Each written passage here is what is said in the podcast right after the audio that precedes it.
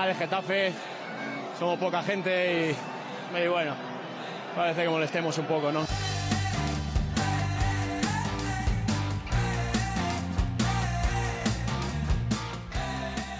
porque conmigo no se rinda nadie, el que se rinda pues lógicamente no puede estar. Hola, ¿qué tal? Bienvenidos todos y bienvenidas todas a Convencidos Azulones. Yo soy Diego de Visto en el Coli, conmigo está una semana más, como todas las demás, Borja Fernández. Borja, ¿qué tal? ¿Cómo estás? ¿Qué tal, Diego? ¿Cómo estamos? Otra semanita más. Y, nada, pues eh, empezándola. Eh, para mí esta semana cortita, porque porque mi hijo no tiene cole jueves y viernes, como todos los niños, entiendo, y mm, al menos supongo acá aquí en, Madrid. Y, y, nada, es cortita, así que empezándola. Y bueno, en relación al Getafe, pues ya con el partido casi en el olvido, porque esto de jugar los viernes hace que, el fin de semana lo deje ya el partido como muy, muy lejos. Parece de, otra jornada, sí, sí. A mí también me pasa que hay que pensar un poco en. hay que hacer memoria, ¿no? Y, pararse a recordar qué, qué, es lo que pasó esta semana, casi contra quién jugamos, si me apuras. Pero te iba a decir, la fiesta de los coles, que es por carnavales o eso ya no? Es que estoy un poco eh, fuera del tema fechas y festivos escolares y demás. Pues yo, según tengo entendido, creo que es, no sé si la antigua Semana Blanca o, o algo así, porque los, carnavales ya fueron. Así que voy a quedar un poco mal aquí por no saber qué tipos de festivos son, pero creo que es por la por Semana Blanca, macho. No lo sé. Yo es que, claro, en el trabajo no tengo, o sea, no tengo festivo laboral, digamos. Nos adaptamos y y aprovechamos y de hecho pues eso nos vamos de viaje además así que así que eso eh, pero no, no no sé exactamente la verdad qué tipo de festivo es bueno lo importante es que es festivo y que tú tienes ahí un poco la excusa en el trabajo no si, le dices oye que es que mi hijo no tiene clase y le tengo que cuidar quién te va a decir que no que no te cojas ese día no eso es una ventaja que los demás no tenemos mira. No, sí, yo, yo tengo, tengo ahí días de asuntos propios que se llaman que los puedo tomar más o menos con cierta libertad y mi mujer igual y los ocupamos para esto, para ahora que, que ya tenemos a Rodrigo pues para festivos, eh, puentecillos y, y cositas así. Así que bueno, por lo menos, mira, una semana que, que teniendo en el horizonte un, un viaje, pues como que se, se vive de otra manera, la verdad. Te vas a Mallorca, ¿no? Me voy a Mallorca, correcto. Nos vamos a Mallorca unos días a recorrer la isla que, que la verdad mi mujer y yo no, no hemos estado juntos. Así que yo estuve de, estuve de chaval, varias veces estuve como pues como dos o tres años seguidos de fin de curso, tres años creo que fueron. Eh, y he de reconocer que conozco la isla bastante poco, pues imagínate, con 16, 17, 18, 19 años, esa época, pues el Arenal, Magaluf y, y, y poquito más. A esa edad, más que de sobra.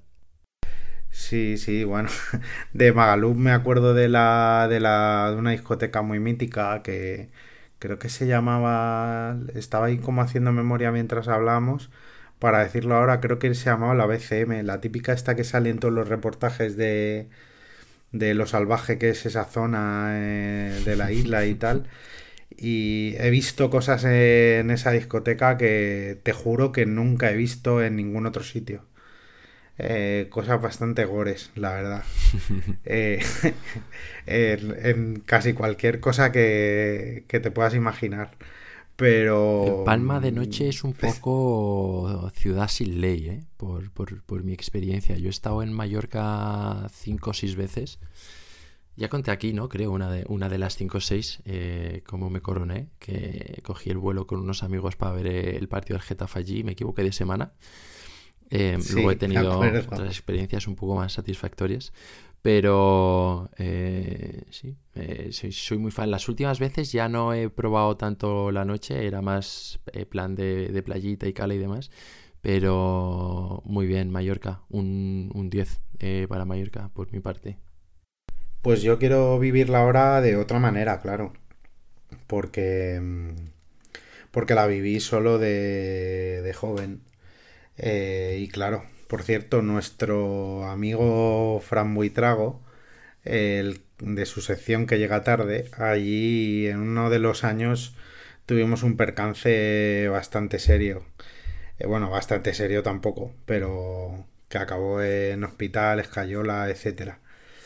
Eh, y bueno, han sido los, eso, tres años que fui eh, bueno, en fin, bastante. Pero, una pregunta. Porque, porque tenías eh, viaje de fin de curso independientemente del curso, os llevaban a Mallorca. O, ibais todos juntos? ¿O es que te encantó Mallorca y repetiste tres veces para eh, disfrutar el garito aquel? Pues, pues fui, fui de fin de curso por primera vez, que fuimos, yo creo que estábamos en primero de bachiller, o sea, tendríamos 16, 17 años.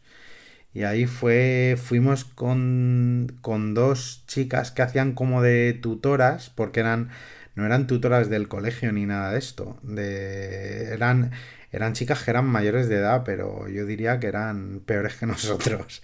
Entonces nos gustó tanto ese año que repetimos al año siguiente por nuestra cuenta, en la que la mayoría ya casi todos, yo en mi caso no, pero casi todos tenían 18, y luego un año después o dos años después volví a ir. Eh, siempre con el mismo rollo, o sea, el rollo prácticamente de la noche. Y ya estoy dudando si fueron tres o no sé si fueron cuatro, ya no me acuerdo, creo que tres. De hecho, en el primero de todos, en 2004, en una cosa, o sea, relacionado con el Getafe, allí viví yo el primer ascenso del, del Getafe, vamos, el, el ascenso primigenio a primera, porque porque claro, como, como había selectividad, hicimos la selectividad y justo después nos fuimos. Y coincidió el, pues aquel glorioso partido en Tenerife, Pachón, etcétera. Lo vimos allí. Y recuerdo que pedimos en un bar la posibilidad de que nos lo, nos lo pusieran. Era como después de comer, creo recordar. Y ahí estábamos pues unos cuantos ahí viéndolo y luego celebrándolo en Mallorca. Fue bastante curioso. Os equivocaste de isla, ¿eh? Como, como los de Perdidos, un total, poco de la serie. Total, total, efectivamente. os fuisteis a la que no era. bueno. Sí, sí, totalmente. Pues muy bien, nada, ya nos contarás ese, ese viajecito.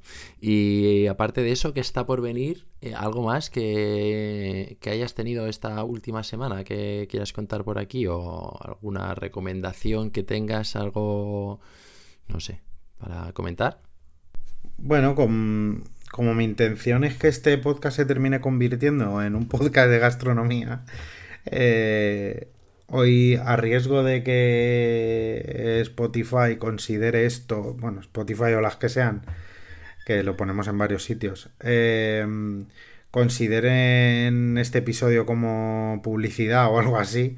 Eh, una colaboración. Este fin de. Una colaboración, exactamente. No es el caso. Pero este fin de semana he estado comiendo en un sitio muy chulo, que para mí es muy especial porque, porque me casé allí además, y se llama Normandía Ondarreta.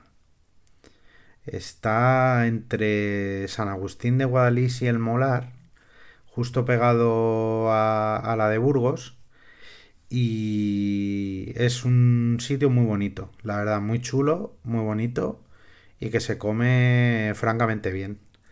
Así que comida tradicional, pero con bastante influencia francesa, porque se llama Normandie, ahora lo tiene una empresa que se llama Ondarreta, pero originariamente era una mujer de la Normandía que vivía ahí en esa casa, era es una casita así de ladrillo, muy bonita, ¿eh? es precioso. Que nos escuche, recomiendo que lo busquen por internet. Y, y bueno, empezó a dar comidas allí y al final, bueno, terminó siendo un restaurante, tiene bastantes años, lo Ondarreta lo ha adaptado, ha puesto carpas para bodas, el restaurante lo ha mantiene su esencia, pero lo ha reformado, lo ha hecho más cómodo, es muy bonito y aunque esté pegado a la carretera y que está nada, de Getafe por ejemplo está a media hora, 35 minutos. Mm, como que es un sitio que es una especie como de remanso de paz, se está muy a gusto y parece mentira que a media horita de casa, 20 minutos, 25 de Madrid, tengas un sitio en el que en el que estar tan a gusto, en invierno con su chimenea y en verano en su terraza que, que se está súper bien. Así que altamente recomendable va a ser muy complicado convencer a la gente de que ni te han pagado ni eres accionista, ¿eh? Después de, esto. Ya, es verdad, es verdad, sí, sí. Pero no, prometo que no, no vivo yo de colaboraciones, la verdad. De momento, de momento. De momento, de momento, porque si este podcast llega a algo importante será por eso, no por hablar del Getafe. Y que te, iba a hacer una pregunta. Em, ¿Prefieres que hablemos del Getafe o prefieres que hablemos de bodas en general? Yo de bodas eh, podemos hablar si quieres. es un tema que me gusta, sea la mía o sea la de otro. Eh, de bodas y si quieres podemos hablar de despedidas también.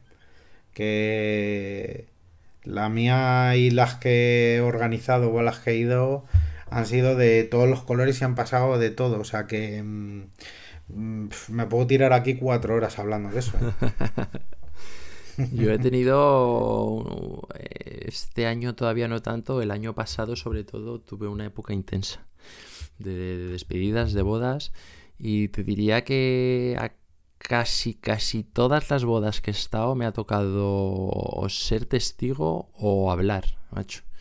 No se puede ir a una boda tranquilo nunca. Joder, yo en en una, en una he tenido que hablar.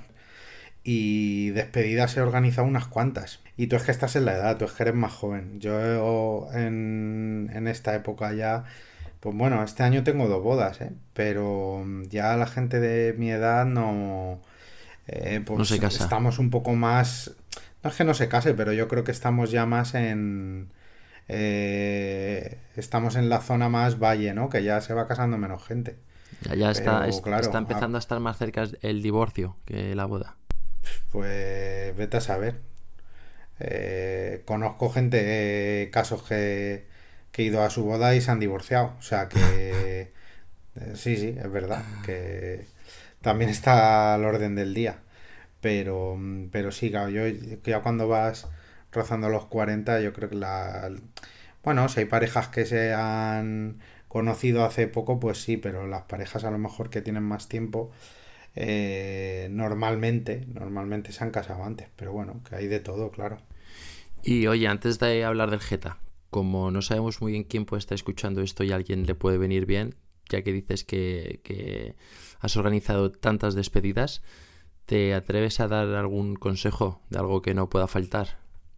Uf, no sé. Yo es que siempre que las he organizado he intentado lejos de lo que pueda parecer, pensar en, en el novio, la verdad. ¿Eres de esos? Sí, sí, totalmente, yo soy de esos. Sí, claro. Yo no... Y al novio se le putea si se le quiere que se le putee, pero... Pero no soy... Creo que el...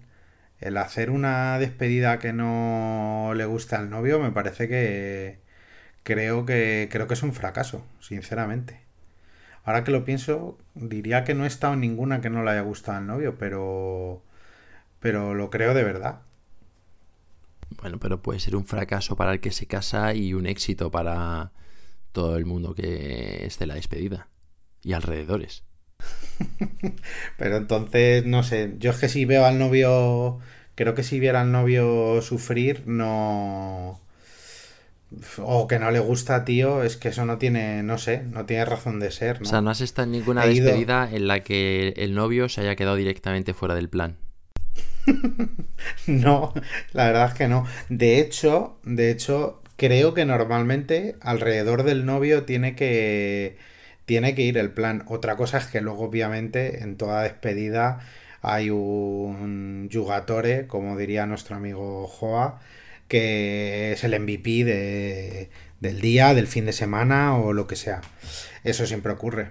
O casi siempre ocurre que, que en el All-Star siempre brillan algunos más que otros. Pero hay que intentar que el novio, obviamente, se lo pase bien. Yo creo que con que vuelva es, es suficiente muchas veces, ¿eh? depende del caso. Pero hay veces que tampoco hay que poner las expectativas tan altas para el novio. También, también. Yo el, yo en la mía, por ejemplo, creo que fui de los mejores jugadores del fin de semana. Y bueno, eh, volví sano y salvo. Me putearon más de lo que esperaba. Eh, pero ya también me lo habían adelantando. Me lo, me, lo, me lo adelantaron. No lo que iba a pasar, pero yo creo que me fueron preparando mentalmente. Y, pero me lo pasé, me lo pasé súper bien. Y con las que he organizado y las que he ido en general, si el novio no se lo pasa bien, tío, eso no, no funciona. y siempre hay que buscar también un poco que nos lo pasemos bien todos, obviamente. Pero para mí el novio tiene que ser protagonista, tío. Hombre, por el disfraz, dices. Por ejemplo, sí, sí. Algún día te pasaré yo fotos de mis disfraces en plural, que tuve más de uno. y hay documentos gráficos que mejor no deberían ver la luz de ese fin de semana. Bueno, tú pásamelos y ya yo decido si deben de verla o no, si te parece. Sí, imagínate colgar eso ahí en el, Bueno, a lo mejor ganamos muchos seguidores ¿eh? con eso. En nuestro Twitter de... O, dejamos, o dejamos de tenerlos, quién sabe. estoy seguro que esas fotos desprenden carisma. Estoy seguro, hombre. Sí, sobre todo eso. Eh, bueno, no sé, ¿lo dejamos aquí esta semana o, hablamos un poco de, del Geta? No, venga, vamos a hablar, vamos a hablar del Geta, ¿no? Que, que, ya nos quedó como lejos, pero, pero bueno, eh, pasaron bastantes cosas en el partido, ¿eh? Sí. Como viene siendo habitual, ¿eh? Dos partes diferenciadas y, y yo creo que hay bastantes cosillas que comentar.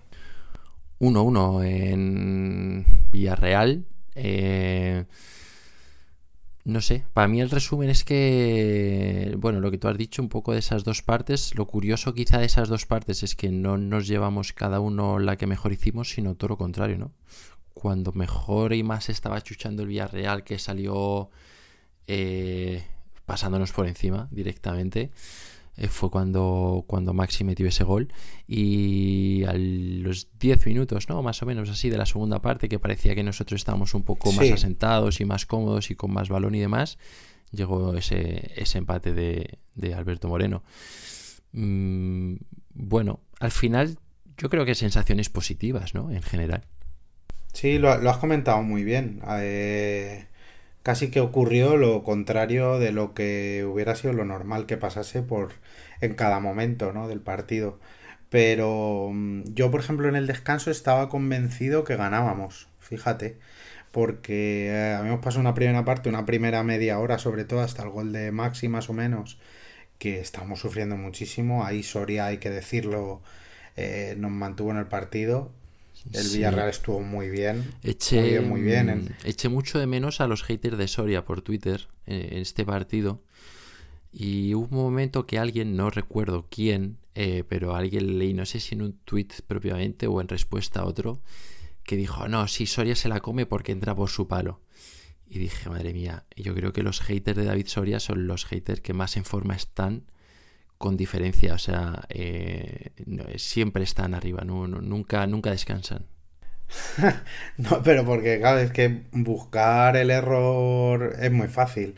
Pues sí, es verdad, si hubiera estado pegado en su palo, pero bueno, también ahí Alberto Moreno no está escorado de tal manera que yo creo que Soria eh, intenta quedarse a un paso de, de bueno, tapo el primer palo y intento tapar el palo largo por si me la cruza, bueno, pues como todo, y, y si el Getafe en esa jugada hubiera estado mucho más contundente, pues el balón acaba, acaba fuera del estadio y no eh, a verlas venir, eh, Llené que la da y la da y como la da, en fin, se pueden buscar muchísimos culpables.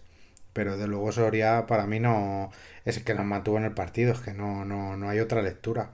Y el Villarreal la primera parte es que estuvo muy bien, ¿eh? en ese estilo de Marcelino que no es para nada santo de mi devoción, es de la escuela de Rafa Benítez para mí, de estos que no, que no trago demasiado, pero cuando sus equipos juegan a, a lo que él quiere, la verdad es que son verticales, juegan muy bien al espacio, son intensos, técnicos, no sé, a mí el Villarreal la primera media hora me gustó muchísimo y luego bajó muchísimos enteros y ahí es cuando en la segunda parte el Getafe estuvo muy bien y me quedó la sensación de que, jolín, nos podíamos haber llevado el partido, la verdad. Sí, pero bueno, es, ya hemos tenido más partidos este año, es así, yo creo que lo hemos hablado más veces. Eh, el resultado es justo, pero, pero quizá te, vas con, y, para mí igual que te vas con ese sabor de boca de que te lo podrías haber llevado, también si en la primera parte, esa primera media hora que, hablamos, te meten dos y te vas así a casa, pues, tampoco te extraña, ¿sabes? Entonces, por eso yo creo que por ahí es por donde yo diría que el empate a uno al final es, dentro de lo que cabe, un resultado justo. Vaya. Sí, Santi Comesaña, por ejemplo, en el postpartido lo comentaba, que de los últimos tres empates que habían tenido en casa, este era el que le parecía más justo porque, bueno, al final ellos habían tenido una primera parte, como comentábamos, muy buena, pero la segunda muy floja. Y ahí es donde, donde de manera un poco incongruente, como tú decías, eh, eh, es cuando empatan ellos y, bueno, mm, el Getafe luego sigue ahí eh, llevando el dominio del partido y el Villarreal tiene alguna ocasión, pero, pero bueno, sí, yo creo que el empate es más que justo. Eh, hay dos cosas, Borja, que quería hablar eh, muy en concreto de este partido, luego ya más comentarios y demás. Si a ti te parece bien, em, los, los, pasamos directamente cuando, cuando estemos leyendo los tweets que nos ha dejado la gente, que como siempre, pues son, son bastante acertados. Pero hay dos temas muy concretos que, quería comentar contigo. Eh, si te parece que empiece con el primero. Sí, claro, adelante. Primero que te quería comentar em, es tema, y ya ha salido un poco, y, bueno, eh, al final fue quien metió el gol. Tema Maxi. La gente quiere saber, Borja, en las calles se habla. Maxi eh, acaba contrato, eh, se ha escuchado ya acuerdos en Grecia y demás.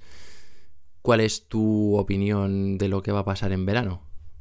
Pues mi opinión barra sensación que no información es un poco lo que sabemos todos y eh, yo tengo ahí como, como los dos diablillos, ¿no? El bueno y el malo. El bueno es que Maximovic con Bordalás, yo creo que está muy contento, lo ha dicho públicamente, creo que se ha vuelto a sentir eh, un futbolista útil y, válido después de estas dos últimas temporadas en las que él no estaba cómodo, yo creo. Y, mm, y Bordalás también dijo en rueda de prensa que, bueno, que, que la continuidad de Maximovic no estaba cerrada ni por un lado ni por otro. Pero claro, si él sigue sin renovar, estamos ya en febrero. Eh, Gema Santos decía, yo creo que hace dos o tres semanas que, no había renovado, que el club estaba haciendo un esfuerzo económico grande, que, pero que por temas personales quería irse a Grecia o más cerca de Serbia. Pues ahí yo lo veo, lo veo complicado. Eh, porque entonces, o bien sus esos asuntos personales tienen arreglo y y se termina quedando, o yo la verdad me estoy haciendo la idea de que Maximovic la semana, la temporada que viene no, no va a estar en el equipo. Te lo comentaba esta semana precisamente porque, bueno, fue el MVP del partido, yo creo, si no recuerdo mal. Eh, y al final... Sí, lo fue, sí. sí y aparte de, ese gol, eh, yo creo que el partido en general fue uno más de, de, los que lleva este año y como tú decías, medio resucitado con Bordalas. Y, bueno, eh, yo creo que siempre lo tenemos en mente, pero especialmente cuando hace partidos así es cuando más te paras a pensar eh, en que puede que este verano eh, pues, estos partidos ya se acaben, ¿no? Ya no los, no los sigamos viendo. Entonces tú me dices que estás más, más pesimista que optimista ahora mismo. Sí, pero, pero por los hechos, porque si no, entiendo que Maximovic aquí está contento y que Bordalas entiendo que seguirá. A mí me han dicho que Bordalas está contento y que lo más normal es que siga, salvo una oferta irrechazable de Premier o, lo típico de la Roma o algo así, que él la quiere entrenar, pero eh, si no Maximovic yo creo que está contento y que lo normal eh, es que siguiera, pero si no renueva me da, me da bastante mala espina, la verdad. Yo soy de la opinión de que cuando el cántaro va mucho a la fuente, eh, pues al final se acaba rompiendo. Ya llegó, ya sonó mucho Grecia el año pasado, eh, este año ya estado, bueno, el año pasado en verano quiero decir, y ahora todavía no ha terminado la temporada y ya está sonando un poco los mismos equipos. Y a mí me cuesta creer que sea casualidad, la verdad. Así que, bueno, mm, simplemente quería comentarlo contigo por ver si podíamos dar un poco de luz al tema, pero me parece a mí que, que, no, no, estamos ninguno de los dos eh, siendo demasiado optimistas con esto. Sí, yo creo que en general, bueno, Bordalás sigue dándole bastante, bastante importancia. Eh, siempre está en el 11 y bueno, mm, quién sabe. Yo ahora mismo soy pesimista. Me, me, parece raro que no haya renovado ya, salvo que tenga, como decía, pues un motivo muy importante para no, no hacerlo y marcharse. Pero bueno, eh, ojalá que se quede porque con Bordalás ha demostrado que, que es imprescindible. Pues eh, con, esto que comentabas tú de que, de que sigue jugándolo todo y sigue siendo súper importante y no se cae del 11, te quería, te quería eh, comentar el, otro tema que, me había apuntado yo del partido con el Villarreal. Mm, cuando sale Moriba y, eh, y la ex Moriba, Bordalás deja en el campo todavía a Villa y a Maxi, se juntan los tres y ahí parece que el Getafe coge aire y se termina un poco de adueñar, si no de adueñar, sí de sentir más cómodo con balón y parece que robar antes y demás, ¿no? Eh, Bordalás ha dicho en rueda de prensa que a likes ya le conoce y que cuando esté bien físicamente eh, va para el 11. ¿Tú crees que de aquí, porque este partido del Villarreal era creo, si no recuerdo mal, la primera vez en toda la temporada que repetíamos el 11 dos jornadas consecutivas, eh, frente al Celta y frente al Villarreal. Eh, ¿Crees que, va a cambiar ese 11 que parecía de repente establecido con Jordi en una banda, Greenwood en la otra y Borja Mata arriba? ¿Y va a jugar de inicio con Ilaix, Milla y Maxi? ¿Y sacará, yo supongo, a Jordi o a Mata? ¿O crees que no? Pues yo creo que ese tribote lo vamos a ver más de lo que nos esperábamos muchos. Que nos preguntábamos mm, dónde jugaría Elias. Bueno, en el sentido, yo lo veía como, como suplente de, de, Maxi, la verdad.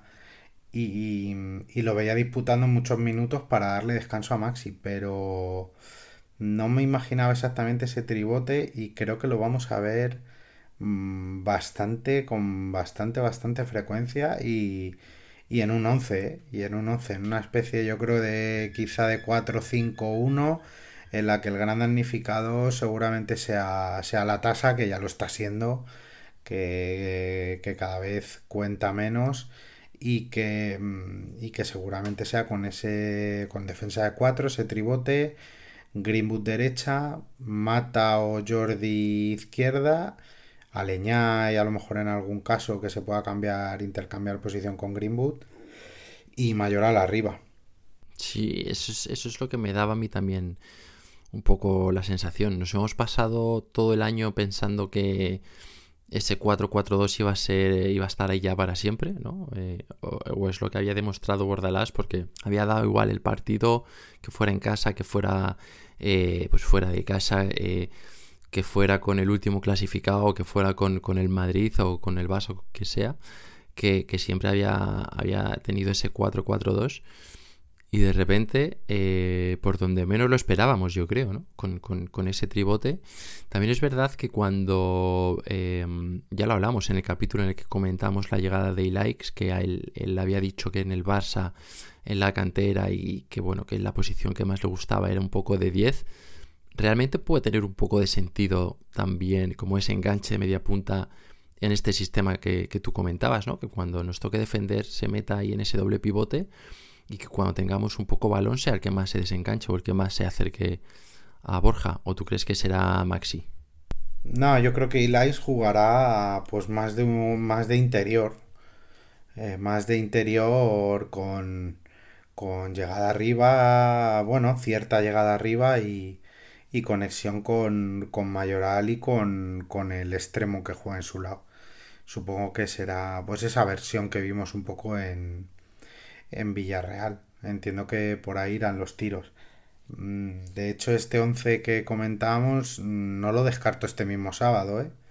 En, en Montjuic contra el Barça porque, porque proteges bastante bien el centro del campo, le das bastante presencia, va mucho también con el estilo de, del Getafe, que es jugar en pocos metros, eh, presión constante, no dejar respirar al contrario y, y en ese sentido acumular hombres con sentido ahí en el centro del campo pues, pues puede tener bastante que ver con, con, con este estilo que, que, que tiene Bordalás. Bueno, eh, estas eran un poco mis dos reflexiones, la verdad. No sé si tú tienes alguna otra, quieres que pasemos directamente a los tweets, lo que tú me digas. Pues yo pensaba, quería reflexionar sobre esto de likes, o sea que nada, me ha venido que, que, ni pintado. Así que bueno, pues sí, era un tema, me parece que fue de lo más llamativo en el partido contra el Villarreal. Porque ya además, como no tenemos a Unal, eh, claro, al final, delanteros es verdad que Mata lo contamos como tal, pero, pero en frío, si lo pensamos y lo analizamos, tiene bastante sentido este, este tipo de disposición para que, eh, bueno, para no jugar siempre a lo mejor con, con dos puntas. Así que creo que de verdad creo que lo vamos a ver más de lo que de lo que esperábamos. Pues eh, yo eh, también es mi sensación, pero por cerrar un poco el tema, ¿a ti te apetece o prefieres ir con el 4-4-2? Pues hay que verlo más. Eh, es verdad que en la segunda parte los mejores momentos vienen con, con esa entrada de likes Em, incluso el Villarreal cambia sus dos mediocentros que terminan sacando a Parejo y a Capué. Pero mm, la verdad es que llevamos el dominio. Eh, claro, si juntas que Milla está en una forma tremenda, eh, que está muy bien también, e Ilais que parece que viene con bastante energía y a ver si va cogiendo el tono, mm, creo que puede funcionar. No me gusta mucho Borja solo, creo que que ahí solo, bueno, pues es capaz de buscarse las habichuelas, ¿eh? pero mm, me, gusta más jugar con dos puntas y creo que ese 4-4-2 el equipo lo tenía y lo tiene muy interiorizado, pero creo que puede, creo que puede funcionar, hay que ver cómo evoluciona. Bueno, pues eh, estaremos, estaremos pendientes. Em, de momento, si quieres, pues lo dejamos por aquí y, y vamos leyendo todos los comentarios que nos han dejado del partido del Villarreal, ¿te parece? Venga, sí, que, son muchos y apetece, apetece comentarlos. Gambitero 85, una semana más. Muy buen partido en conjunto, el empate fue justo, Soria muy bien, Milla es la batuta del equipo y Greenwood la magia. Moriba va a jugar bastante en cuanto pille la forma, deseando estoy ver ese triángulo en el centro del campo. Buenas sensaciones para el partido contra el Barça. Pues yo no descarto, como bien dice Gambitero, eh, no descarto verlo ya en este propio sábado, ¿eh? como decía, ese, ese triángulo, tribote, como lo queramos llamar. Mm, creo que lo podemos ver este sábado. Bueno, eh, o sea, sería un escenario bastante idóneo, ¿no? Porque también al Barça le gusta juntarse por ahí y demás, y puede ser otra manera de intentar eh, desactivarlos. Yo. Sí, además, perdona que te interrumpa, Diego. Bordalás con los grandes le le gusta protegerse, siempre le ha gustado en general protegerse en el centro y es que además eh, esta temporada en concreto no le está funcionando mal. Entonces, como decías, creo que va a intentar, eh, pues bueno, cortar eh, el centro del campo del Barça y, y que mejor que esos tres, que tres hay tres jugadores en el centro del campo. Así que me parece que tiene bastante sentido. Y otra, otra cosa que ha mencionado Gambitero, tema eh, que, que, Greenwood es la magia del equipo. ¿Tú eres de los que se calienta rápido eh, porque Greenwood de repente se desconecta 15, 20, incluso 30 minutos del partido y, no lo consientes? O, ¿O, eres de los de la opinión de que, mira, que esté los 90 minutos, 95, 100, lo que dure el partido, porque con que coja un balón ya, ya, ya me lo decide. Es buena pregunta, porque yo la verdad eh, es que lo asumo. Eh, lo asumo y entre comillas se lo perdono. Porque a mí que un jugador eh, esté sentado viendo el partido, ya, ya sea ahí en el coli o en casa, y que cada vez que la coja en tres cuartos de campo me haga, como lo dije la, la semana pasada en el episodio, me haga echarme para adelante solo con ver las dos primeras zancadas y la primera bicicleta, eh, es que yo se lo perdono todo, sinceramente. Yo lo asumo, lo asumo como algo natural, lo sabemos casi desde el principio. Me sorprende incluso eh, algún sacrificio defensivo que pensaba que, que, que, ni iba a hacer. Así que, vamos, yo para mí compensa con bastantes creces. Y eso que los números de Greenwood tampoco son espectaculares, ¿eh? que creo que son 5 goles, 5 asistencias. Están muy bien, obviamente. Eh, creo que luce más de momento de lo efectivo que es, pero bueno, a mí me compensa con creces. Al final, por lo que decías de estadísticas, 5 goles, 5 asistencias son haber participado en 10 goles, es prácticamente el 30% eh, de los goles que ha hecho el equipo. O sea que. Sí, es verdad. Está, mal como número. Es que eh, eh, parece que como Borja lleva 15 goles, perdemos un poco, yo creo, la perspectiva. Pero haber participado en 10 goles a mí no me parece en malos números. Em, sí, tienes toda la razón, sí. Pero bueno, yo, yo soy de la misma opinión, ¿eh? yo creo que tiene que jugar todo el partido entero y, ya está. Y si una hora está apagado, pues eh, yo sigo pensando que la otra media hora siempre, siempre lo va a compensar. Así que me ha parecido, sinceramente, me ha parecido bastante generoso cuando te has referido eh, a sus carreritas como sacrificio en defensa. no, sé, no sé si lo llamaría sacrificio, yo, pero, pero... Yo, yo, partía de una expectativa nula. Acuérdate al principio de... De hecho, al principio del podcast y cuando vino, no sé, tercer, cuarto o quinto episodio, que yo daba por hecho que no iba, no iba a defender nada. De hecho, pensaba que si jugaba de extremo... De hecho, me acuerdo que comentaba, bueno, empezará jugando de segundo punta porque como no va a presionar nada ni se va a sacrificar nada y además viene que viene de no jugar y tal y cual. Joder, enseguida, relativamente pronto empezó a jugar en banda, ya sea derecha o izquierda. Mm, bueno, eh, que para mí está haciendo bastante más sacrificio del que yo esperaba y el que, pues bueno, mm, un jugador de sus características creo que podía hacer. Así que para mí, vamos, más que de sobra. O sea, Greenwood te ha colado la famosa teoría del velcro de, Enrique Ballester, ¿no? Que dice que cuando la primera vez que vayas a los padres, a, casa de los padres de tu novia, lleves unas zapatillas de velcro para que piensen que no sabes ni atarte unas zapatillas y que luego de ahí, pues te, todos para arriba, ¿sabes? Y que te van a tener súper alta estima ya con cualquier cosita que hagas. Y Greenwood, Greenwood te coló esa. Greenwood dijo, mira, yo en los dos primeros partidos no me muevo, que piensen qué tal, y ahora en cuanto me haga un par de carreritas para atrás al trote, ya se van a llevar las manos a la cabeza. Totalmente, pues sí, algo parecido, lo compro. Em, Álvaro Velasco. Hay optimismo desde luego. Da mucha rabia que nos empatasen, pero en general buen partido. No quiero quedarme sin decir que no estaría de más haber mirado el penalti que le hacen a Greenwood, que es una barbaridad.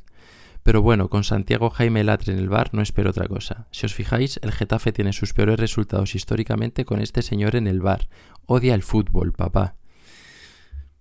Yo, por, por, empezar, antes de preguntarte a ti, mm, diré que no tengo este estudio histórico de los árbitros eh, en el bar del Getafe.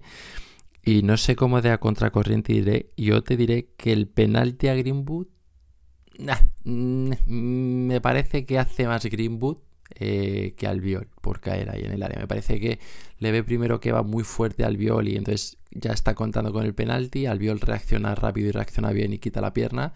Y mi sensación es que es Greenwood el que, el que la acaba dejando. No sé tú cómo lo viste. Pues a mí en directo, eh, según lo veo, me parece penalti de libro. Mm, y con la repetición me tira más hacia tu opinión. Sobre todo porque creo que el, impacto, digamos, el contacto final lo busca más Greenwood que, que Albiol en su caso. No sé, no sé si era Albiol, creo que sí. Sí, sí, sí. Eh, Pero cuando pone al principio la pierna, ahí ya hay un roce y... Y claro, penaltito, pero es verdad que mm, yo suponía que no le iban a arbitrar porque el árbitro de campo estaba muy cerca y al final si tú no ves ahí no lo consideras eh, de verdad de penalti, salvo que sea clarísimo, clarísimo, suponía que no lo, no lo iban a pitar. Pero, mm, pero el contacto verdadero en el que se ve en la repetición, que esto es como todo, ya lo hemos dicho más de una vez. eh, claro, las tomas eh, en parado mm, pueden parecer más o menos de lo que son. Pero, mm, pero sí, ese contacto me parece que Greenwood mm, tenía más ganas Greenwood de, que se lo pitasen que, voy. que otra cosa. Sí, en parte O estoy de sea, por poner un poco en tal, si es al revés el penalti y nos lo pitan, eh, habría que ver qué estamos diciendo sobre, sobre ese penalti, básicamente. Y, y diré que con tema VAR, de que entre o no entre o el árbitro o no, a mí no me, no me pareció tan, tan flagrante el tema este del penalti, o- co- como, como eh, el, el atropello de, de Baena a Diego Rico, que le tira al suelo y, le pega un- una patada. Eh, A mí me parece increíble que eso haya quedado en, en- nada. O sea, me cuesta mucho creer. Es que no, no, no hay por dónde cogerlo. Ya, a Baena ya en el primer partido aquí en el Coliseum le expulsaron por igual una agresión a, Mac- a, a- Mitrovic, que estaba ahí cayendo al suelo y le, le- le- le suelta el codazo al cuello. Y es que de verdad, esa patada a Diego Rico, cuando Diego Rico ya está en el suelo y boca abajo y le mete el punterón en, en el muslo, no, no entiendo cómo el VAR no le dice que eso es una agresión, sinceramente. Es que además se nota que es totalmente premeditada. Eh, O sea, es, es muy. se nota- eh, se- yo creo es lo más parecido que he visto en mucho tiempo, salvando las distancias de contexto, etcétera, sí, etcétera. Justo, ¿Sabes por dónde voy? iba a decirlo. Sí, sí, sí, es que iba a decir, iba a decir exactamente lo mismo. La de Pepe a Casquero, o sea, para mí es Correcto. lo más parecido que he visto en mucho tiempo. Y, y no me entra en la cabeza que no le digan, oye, mira, que no había balón de por suelo, que el jugador está en el suelo y, y- y- y que Vaina le ha soltado una patada en la pierna, eh, así porque sí.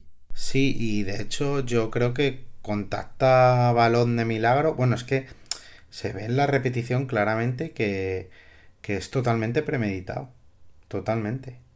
Y además, como, co- como decías, no es la primera de Baena, no solo contra el Getafe, sino que tiene antecedentes, bueno, eh, se habla de aquel tema de Valverde y tal, pero yo es que siempre soy de la postura que dentro del campo pasan muchas cosas que no sabemos y siempre tiendo a pensar que ni los malos son tan malos ni los buenos son tan buenos.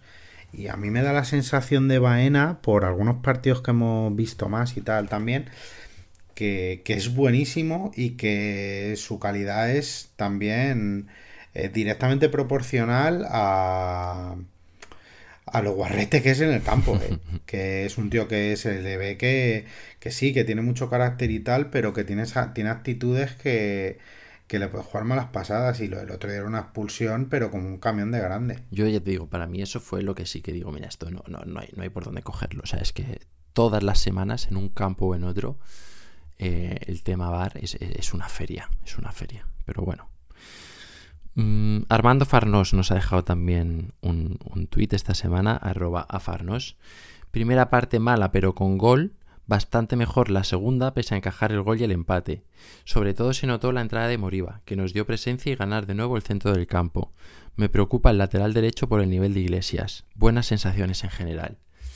Mm, lo hablé justo esta semana con él. eh, el tema del lateral derecho ya lo hablamos aquí en el episodio en, en Convencidos Azulones, justo con, con él, con Armando.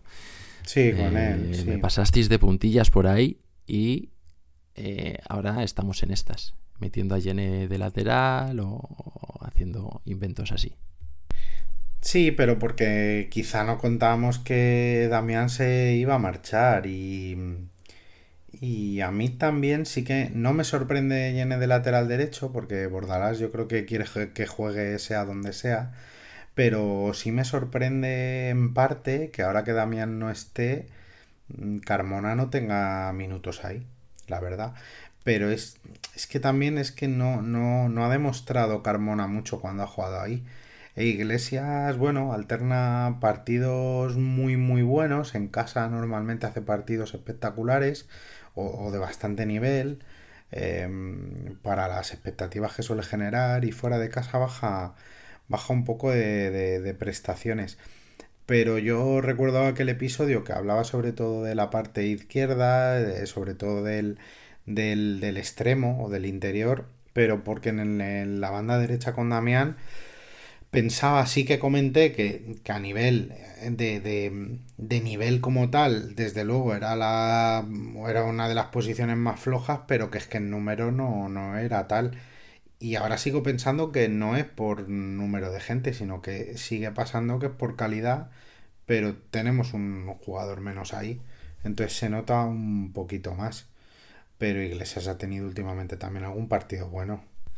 Sí, pero eh, mira, por, por, comparar un poco y, mm, el tema de los laterales, ya eh, como tú dices en su momento, ya vosotros lo achacabais más a que estaba bien cubierto en cuanto a cantidad.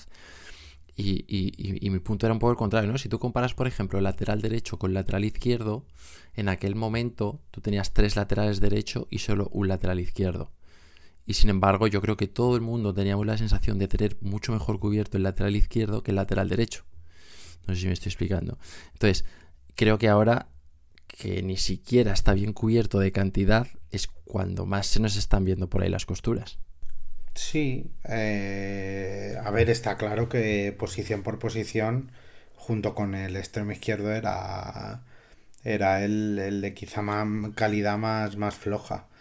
Eh, pero yo no estoy de acuerdo en que ahora no esté bien cubierto. Creo que lo está con Iglesias, Carmona e incluso Yene. Mm, entonces, bueno, que pueda faltar calidad ahí, pues sí, estoy de acuerdo. Mm, pero no me parece de hecho una posición eh, extremadamente alarmante y creo que sí que es la peor del campo, pero, pero que tampoco me parece alarmantemente mala. No sé cómo. No sé, no sé si me explico. Sí, sí, sí, sí. Yo, te digo, de los que mencionas, eh, es evidentemente un parche, porque no es su posición. Carmona para Bordalás es un parche, porque cuando ha jugado, ha jugado por delante y, de lateral lo ha usado, no sé si un partido y un ratito o dos ratitos sueltos de otro partido, y es evidente que no le ha convencido. Y al final, pues tienes ahí Iglesias, pues, pues ya está. Lo que tú has dicho, en casa hace partidos, te has dicho espectaculares, yo diría eh, aceptables, asumibles, eh, pero... Bueno, eh, espectaculares para la expectativa que tengo con él, que me parece un tío cumplidor, pero... Pero bueno, que sobre el que es verdad que es un lateral que no me espero mucho más allá. Entonces sí que creo que defensivamente ha hecho partidos en casa que están bien, sí, aceptables, notables, podríamos decir. eso sí te eh, en los que a mí Iglesias es que lo que me parece es que ofensivamente es bastante nulo en general. Eh, pone algún que otro buen centro, creo que físicamente es fuerte y tal, pero, pero me parece que, claro, que técnicamente obviamente no, no está entre sus virtudes y no pasa nada, tiene otras, pero a mí ofensivamente me parece que, que le falta mucho. Bueno, tendremos un ojo puesto ahí en, ese lateral y a ver al final quién, quién lo va ocupando y, cómo. El siguiente tweet nos lo deja MSC, que es arroba asterois. Y nos dice, parece que cuando vamos por delante nos echamos para atrás y no reaccionamos hasta que nos marcan. Ha ocurrido ya en varios partidos. Hoy especialmente bien Soria y Milla. Con Mason es ya la magia. Si entrase más en juego y le dieran más balones para que encarase sería sublime. Esto último justo de Mason em, lo he pensado yo también. Pero es que entonces, salvando las distancias y que ya sabéis que yo soy un poco exagerado cuando hablo, eh, sería Vinicius. Es decir, eh, yo es que creo que Greenwood eh, no sé si tiene la capacidad de repetir esas arrancadas y esas y ese modo de encarar constantemente. Porque, mm, porque es que eso yo creo que solo está al alcance de muy pocos. Entonces yo muchas veces justo esa reflexión que, hace MSC me, me va a a mí en partidos de decir, joder, pero dársela a Greenwood. Si, ¿cómo, ¿Cómo volcáis tanto ahora por la izquierda teniendo a Greenwood por la derecha? Joder, dárselo y que y yo es que tengo la sensación de que, de que bueno, de que, de que hay que darle su tiempo y hay que darle su respiro y que no puede, obviamente, no puede estar físicamente constantemente intentando eso. Eh, creo que por ahí va, puede ir la, la, la explicación. Yo creo que se junta un poco esto que tú dices de la forma física de Mason con un poco que al final tienes un rival enfrente que te, que te está jugando y que si tú estás abusando de eso, eh, primero estás, estás desaprovechando muchos recursos que te pueden aportar el resto del equipo y segundo, eh, si te vas una vez, la siguiente vez va a tener una ayuda y a la siguiente vez va a tener dos ayudas y es que ya estamos viendo que muchas veces eh, sobre todo cuando recibe de espaldas, eh, enseguida tiene a dos o tres para que, como sea, no se gire. Otra cosa es cuando, cuando, cuando recibe a favor y cuando recibe de cara a portería y ahí da igual la distancia que esté del área, que puede encarar y, batir líneas y demás. Pero, pero claro, es que tampoco puedes crear un escenario perfecto para que él siempre reciba en esas condiciones. Em, entonces, bueno, sí, yo creo que está muy bien dásela al bueno cuando estás jugando en el patio del cole o cuando estás jugando al FIFA, pero, pero creo que la primera división también es otra cosa en ese sentido. Sí, ahí tampoco nos acompaña que, que el lateral derecho no sea un tío pues tan tan asociativo como a lo mejor sí puede ser Damián. Más que nada por lo que tú dices, al final Greenwood siempre trae consigo su marca, doble marca. El otro con el Villarreal me acuerdo en la segunda parte que hubo una jugada en la que mm, prácticamente trajo a tres, casi cuatro jugadores con él. Eh, entonces, claro, necesita gente con la que asociarse ahí. Mm, pero bueno, yo creo que que sea tan intermitente es, creo que va un poco en la... lo lleva consigo en este tipo de jugadores que a veces siempre ha pasado, ¿no? Jugadores de este, de este estilo y con este talento, pues, mm, pues bueno, son, ahí viene un poco su magia, ¿no? De, de ser impredecibles, pero a la vez muchas veces no son constantes. Y creo que eso es lo que, lo que le pasa a Greenwood. Pues eh, sí, ahí dejamos un poco nuestra opinión, por si a alguien le, sirve. Eh, Dani, arroba de Perea Lorente, eh, nos dijo, no conseguimos hacer un partido entero bueno fuera de casa, una parte mala y una buena salvo en Sevilla. El partido estaba para poder ganarlo ahora que el Villarreal no está bien. Según se vio el partido, fue justo el empate. Un saborcillo agridulce porque parece que nos podíamos traer el más 3. Bueno, pues lo que tú has comentado al principio del todo, ¿no? Cuando hemos empezado a hablar del partido, que te queda ahí un poco... Bueno, yo creo que antes del partido casi todos podíamos firmar el punto y, bueno, según en qué minuto estés viendo el partido, te sabe a poco, efectivamente. Estoy de acuerdo, yo me fui con ese, o sea, terminé de ver el partido con ese sabor, ¿no? Agridulce. Eh, bastante importante, sí. Luego se me ha ido aplacando un poco con, con los días y luego lo piensas y dices, bueno, el empate y tal y cual. Pero... Mm, pero sí, sí, me quedé con esa sensación muy, muy, muy clara. Y sobre los partidos enteros buenos fuera de casa, en parte tienes razón, Dani, pero...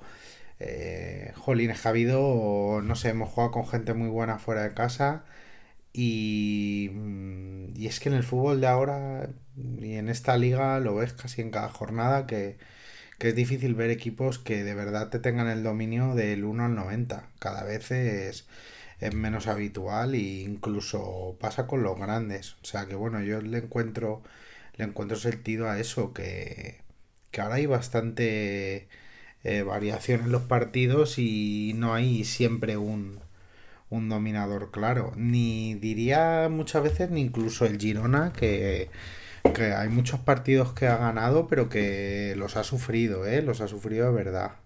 Yo creo que, que bastante rédito y bastante provecho sacamos de, de lo que hacemos en general en los partidos, en, los goles que marcamos, los robos que hacemos en, cerca del área rival y demás. De hecho, estas semanas se han estado compartiendo eh, por Twitter. Eh, pido perdón porque no, no, recuerdo la cuenta, pero lo, lo podemos compartir a lo mejor desde, desde la cuenta de Twitter o lo que sea que al final el, Getafe es el equipo que menos pases necesita para meter gol, el equipo o uno de los equipos que menos remates a puerta necesita para hacer gol.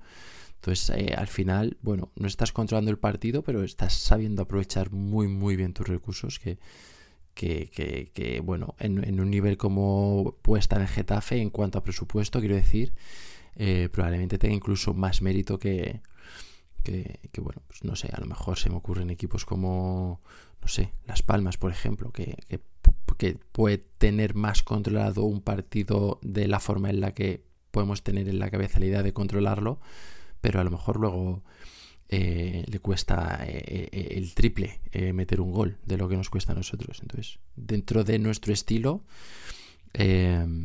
yo creo que estamos sacando bastante partido de, de la plantilla.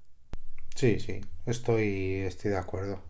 Otro tuit nos los deja Pablo, arroba Pablo Pochi.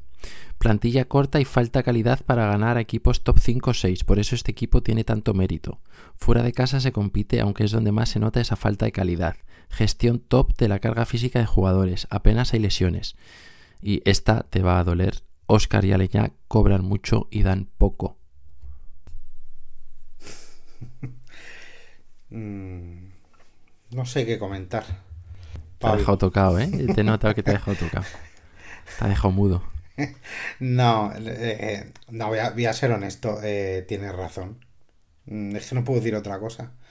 Eh, claro, Leña yo creo que debe estar entre los dos, tres, creo que más cobra de la plantilla. Oscar no lo tengo, pero Oscar firmó un buen contrato en, en Sevilla, con lo cual no sé, creo que viene aquí cobrando pues parte, la mitad o menos de lo que cobra en Sevilla, más o menos. Pero, pero sí, es verdad que son jugadores que no, que incluso de revulsivos tampoco notamos que estén dando un plus. A mí Aleña ha habido partidos que sí, partidos que no. Eh, temporada pasada, por ejemplo, tuvo un tiempo en el que me gustó mucho. Mm, y creo que está haciendo un esfuerzo grande por, por adaptarse y por ser útil pero la verdad es que no, no, no, no luce, no luce. Así que estoy, es que no puedo decir otra cosa. Mm, sabéis que me gusta mucho Aleña y demás, pero, pero, pero entiendo, entiendo eso y vamos, y, y lo comparto. Ya lo, lo hablamos por aquí, que el tema del protagonismo que, que han podido ir ganando Jeju y sobre todo Jordi, quizás no hablaban solo de su mérito, sino también hablaban, eh, aunque no también de, de, lo que podían estar aportando Oscar y Aleña, ¿no? por estar ahí en posiciones similares o que en otro momento podrían haber llegado a ocupar ellos y al final se, se han quedado en, en, nada y les han pasado por la derecha estos, estos chavales de, de segunda ref. O sea que bueno, Mm, oportunidades tienen. Eh, Aleñá el otro día en el último partido en, el Col y con el Celta y demás tuvo bastantes minutos y tal, pero es verdad que tampoco se está ganando eh, mucho más de lo que tiene, yo creo.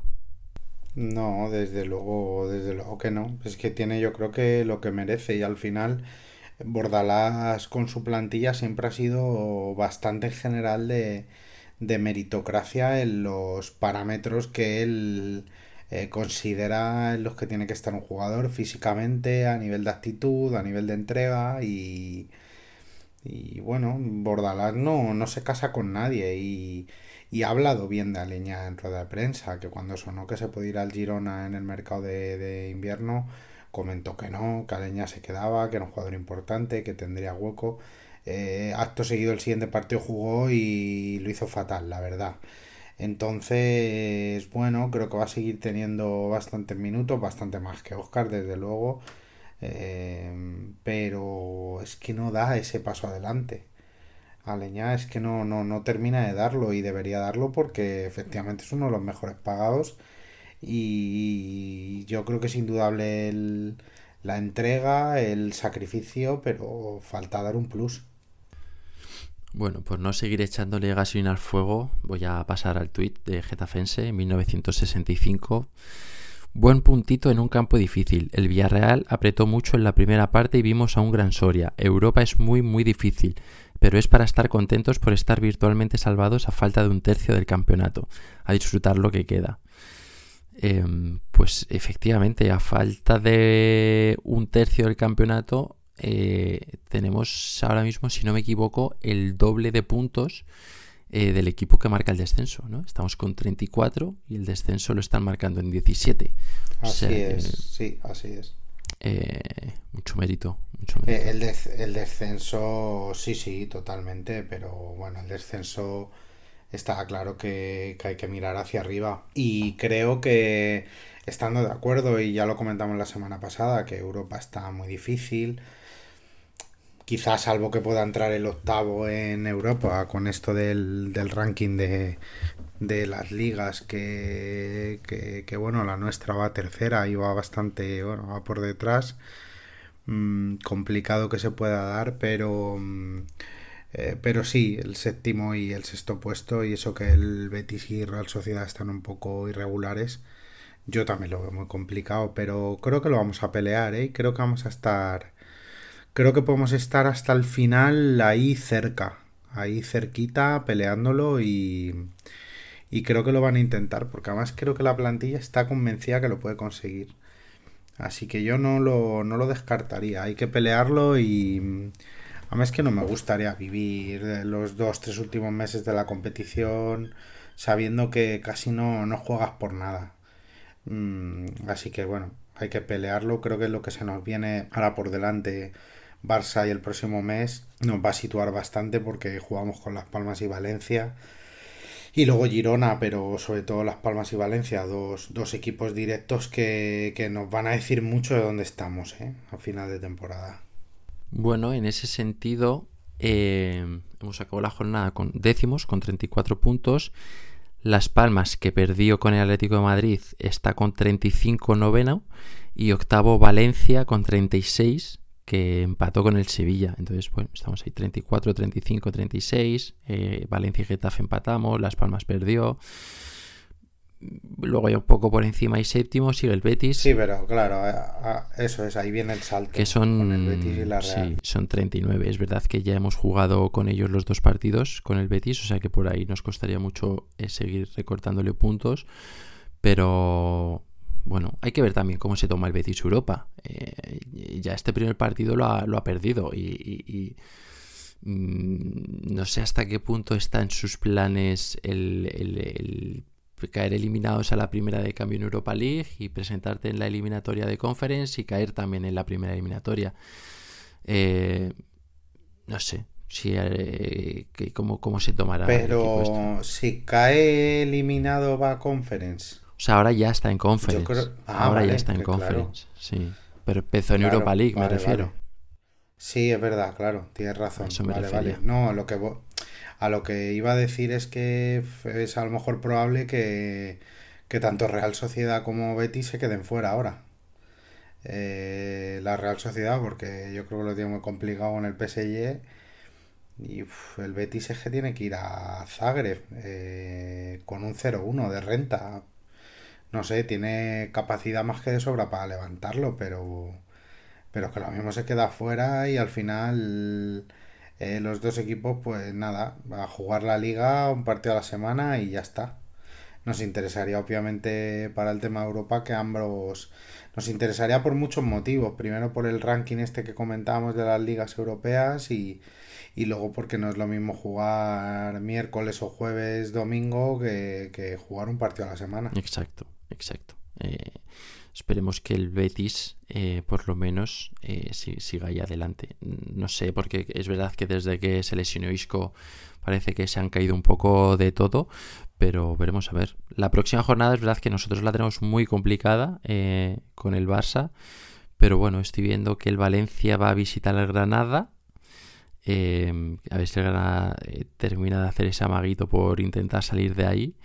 El Betis juega en casa, pero recibe al Athletic de Bilbao.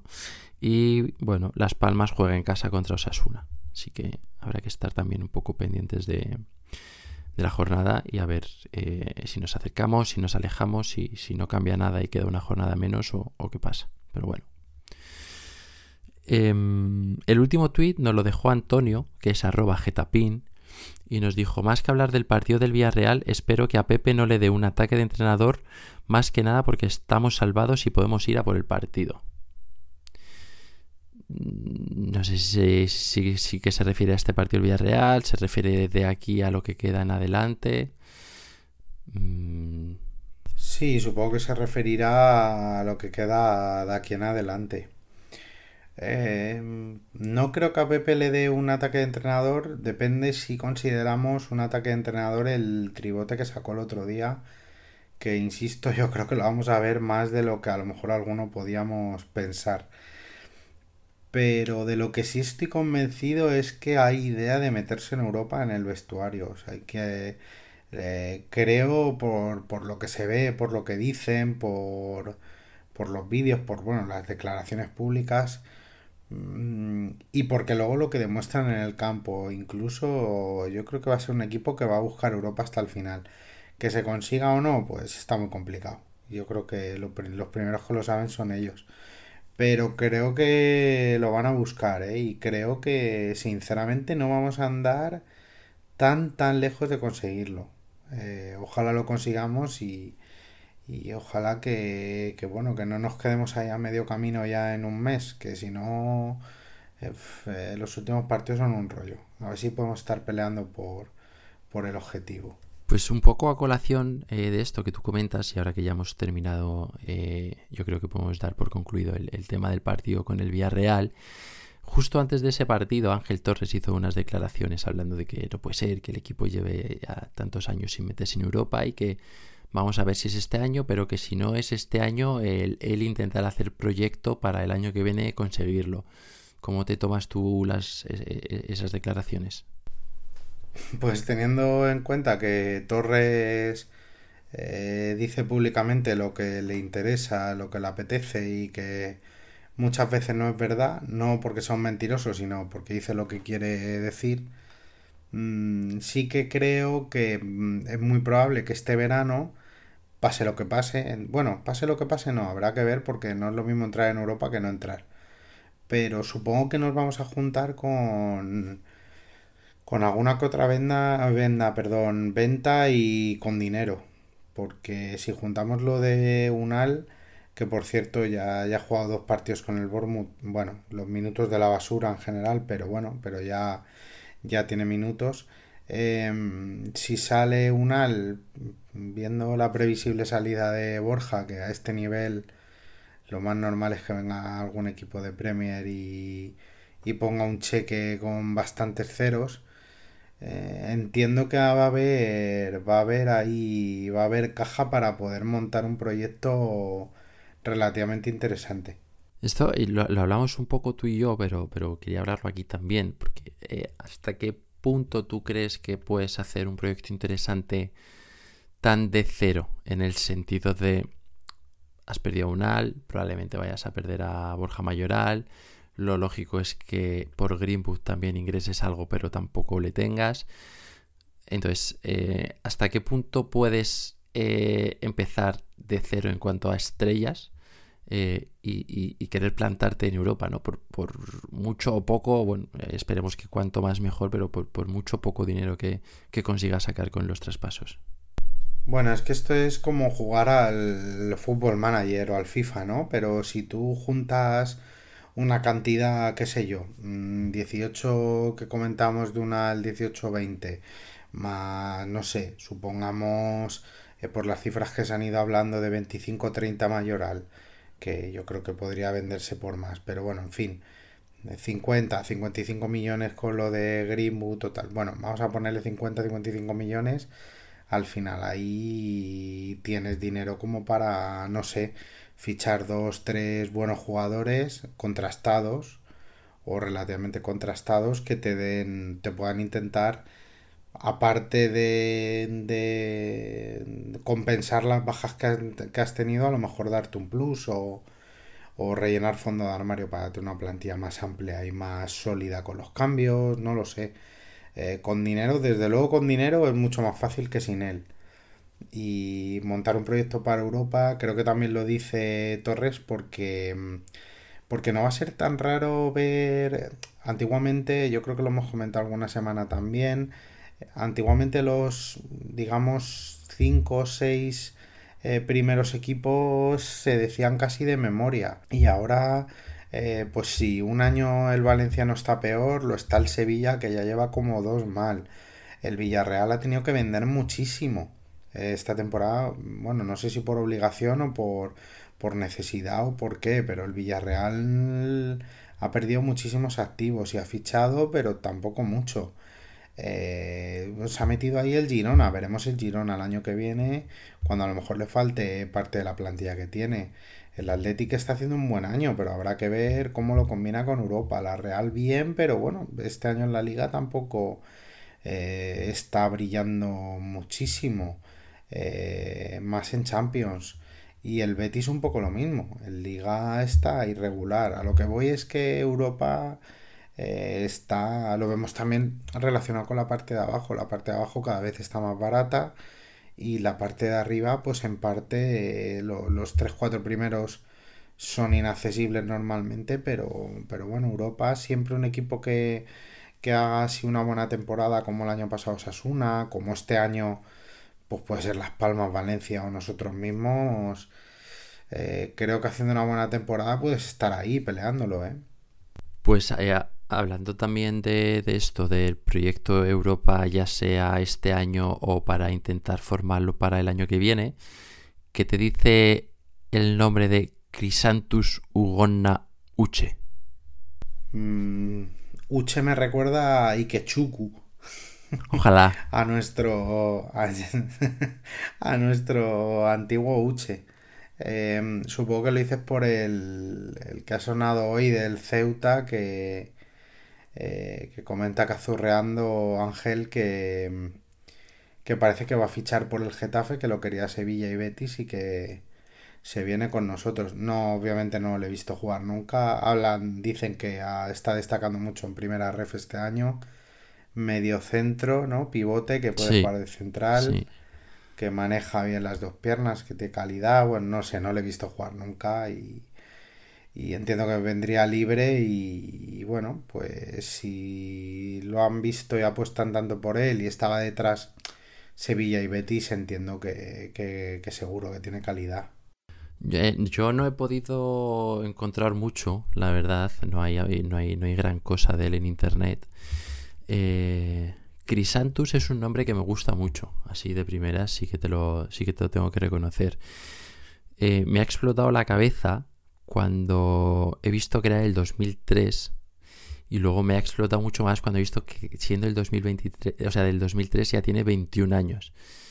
Eh, he tenido que pararme, echar cuentas, contar con los dedos y decir, un momento, como que 21 años del 2023, o sea, del 2003. Em, aparte de eso... Bienvenido a la realidad, madre mía. Aparte de eso, poco más, me llama un poco la atención eh, la deriva que estamos tomando en este sentido en cuanto a mercado, porque el verano pasado ya fue Altimira de segunda ref, ahora eh, ha venido Jeju también de segunda ref, ahora Buche de primera ref, em, y no sé, a priori podrían parecer saltos demasiado grandes, ¿no?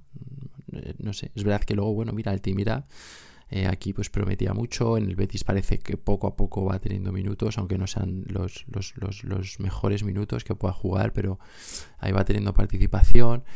Jordi también ha venido eh, de segunda ref y ahí, está de titular acumulando partidos. Pero no sé, no, no, no deja de llamarme la atención, la verdad, que sea esas categorías a las que estemos mirando y no, y no tanto a otras que, puedan ser quizás eh, un nivel más, más parejo. Lo que tú comentabas a alguien de antes de, algún nombre más contrastado ya. Sí, hay que. Yo creo que hay jugadores que de todas maneras en primera o segunda red seguramente jueguen sobrados, es decir, que estén para categorías más grandes.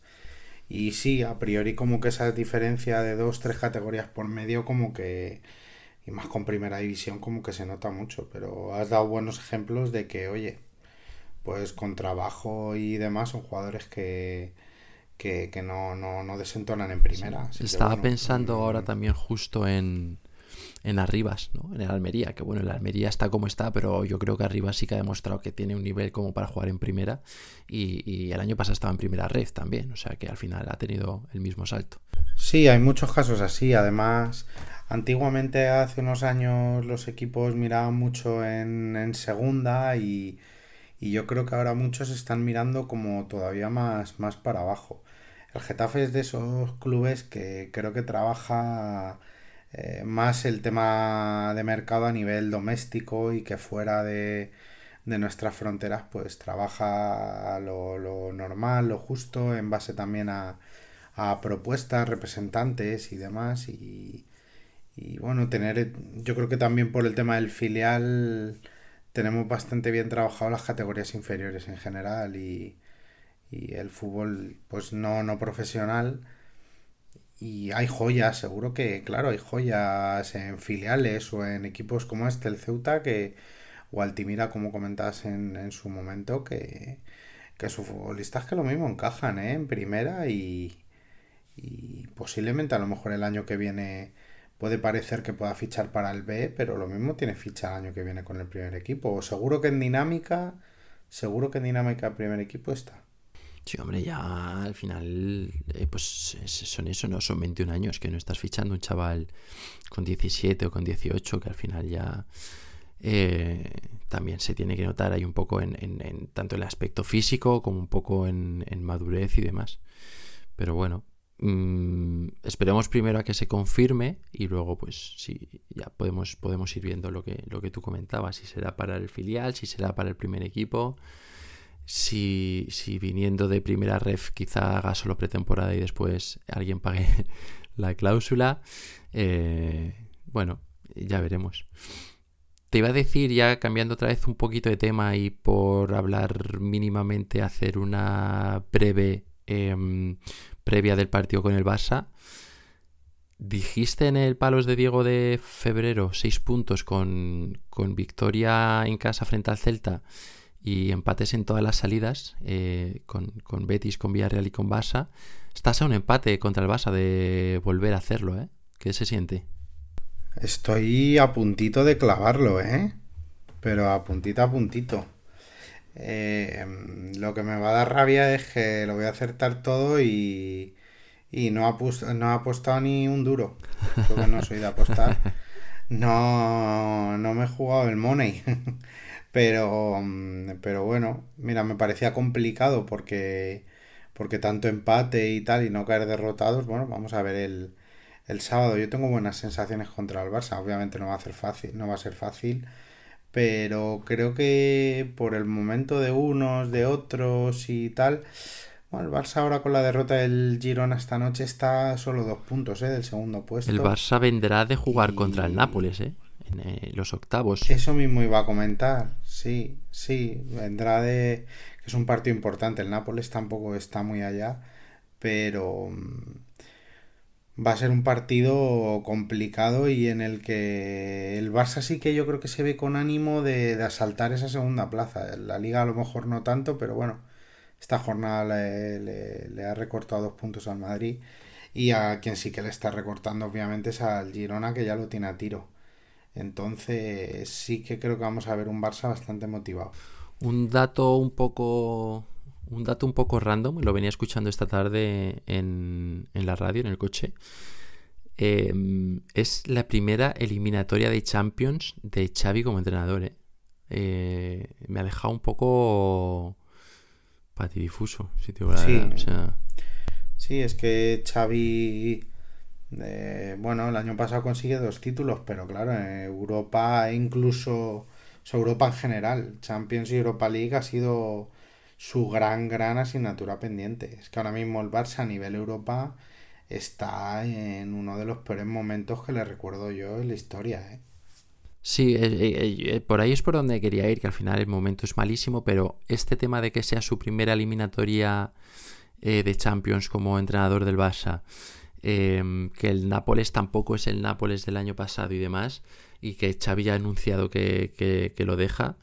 Eh, no sé, a mí me da por pensar un poco que también va a poner muchos huevos en esa cesta, ¿sabes? Y que va a intentar eh, quemar muchas naves ahí en, Champions, o por lo menos esta primera eliminatoria de octavos y luego a ver el cruce de cuartos.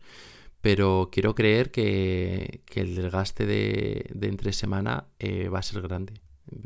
Esperemos. Seguro que afecta algo.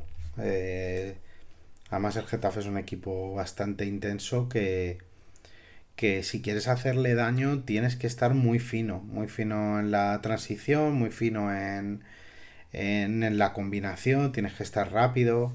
Entiendo que Xavi no se quejará, eh, no sé si ni del sol ni del césped, porque ya jugando en casa, pero el Getafe te obliga que estés muy muy fino en eso. Mm, y a lo mejor viniendo entre semana, viajes y demás, lo mismo ahí podemos hacerles daño. ¿Sigues manteniendo ese empate como pronóstico? Sí, sí, sí, lo sigo manteniendo. Sí, sí. Muy bien. Yo lo firmaría, ¿eh? Para mí sería bueno. Al final, eh, ya hablamos. Para mí también. Los partidos que hemos tenido en el mes de, de, de, mayo. De febrero, si tú acabas con, esos seis puntos después de haber jugado otra vez contra el Madrid y contra el Barça.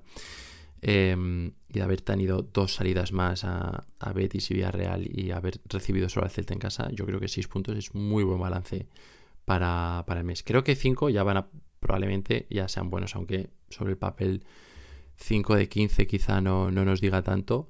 Eh, yo creo que teniendo en cuenta esos rivales mm, no va a ser tan mal mes y también teniendo en cuenta dónde venimos, que tenemos que recordar eh, que el, mes de enero para el Getafe ha sido un mes eh, bastante olvidable. Sí, a ver, a ver cómo terminamos este mes y dónde hay que dar también el, el do de pechos el, el mes que viene con, con los partidos con rivales directos y, y ahí si queremos seguir en la pelea tenemos que, hacer un buen un buen ratio de, puntos para, estar ahí arriba. Eh, bueno, eh, pues Borja, no sé, si te parece, vamos hablando ya de todo esto del partido contra el Barça y un poco lo que se nos va a venir eh, en marzo eh, lo, lo, hablamos la semana que viene, si te parece, y este capítulo pues ya lo vamos dejando por aquí. Perfecto, Diego, muy bien, sí. Em, a ver el, sábado que, nos depara el partido y, y, la semana que viene lo comentamos, desde luego. Pues eh, nada, como todas las semanas, cuídate mucho, pórtate bien y te mando un abrazo muy fuerte. Chao. Igualmente, Diego, un abrazo para ti también. Cuídate mucho. Un abrazo para todos los azulones y azulonas. Y a Opajeta.